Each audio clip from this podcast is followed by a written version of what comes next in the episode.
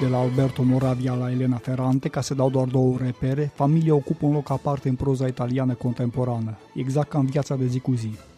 Cel mai emoționant roman al lui Domenico Starnone, Noduri, litera 2018, se prezintă la rândul ca o meditație subtilă, uimitoare despre căsnicii, fidelitate, sinceritate și adevăr.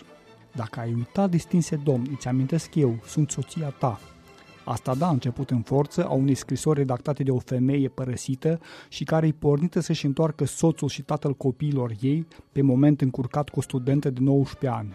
Întreaga carte întâi se compune din fragmente epistolare ce pun în lumină drama de familie, dar abia în cartea a doua, scrisă din perspectiva soțului, se arată de a fi rapăr toată tevatura, cu nenumărate răsturnări de situație.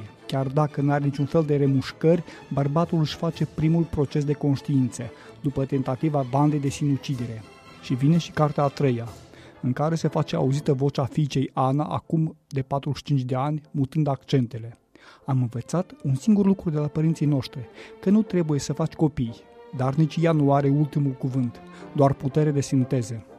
Părinții noștri ne-au dăruit patru scenarii foarte instructive. Primul, mama și tata tineri și fericiți, copiii care se bucură de grădina paradisului. Al doilea, tata își găsește pe alta și dispare cu ea. Mama o ia razna, copiii pierd paradisul. Al treilea, tata se răzgândește și se întoarce acasă, copiii încearcă să intre din nou în paradisul terestru, mama și tata demonstrează zilnic că e o strădanie inutilă. Al patrulea, copiii află că paradisul nu a existat niciodată și că trebuie să se mulțumească cu internul. Pentru Radio Europa Liberă, Emilian Galai cu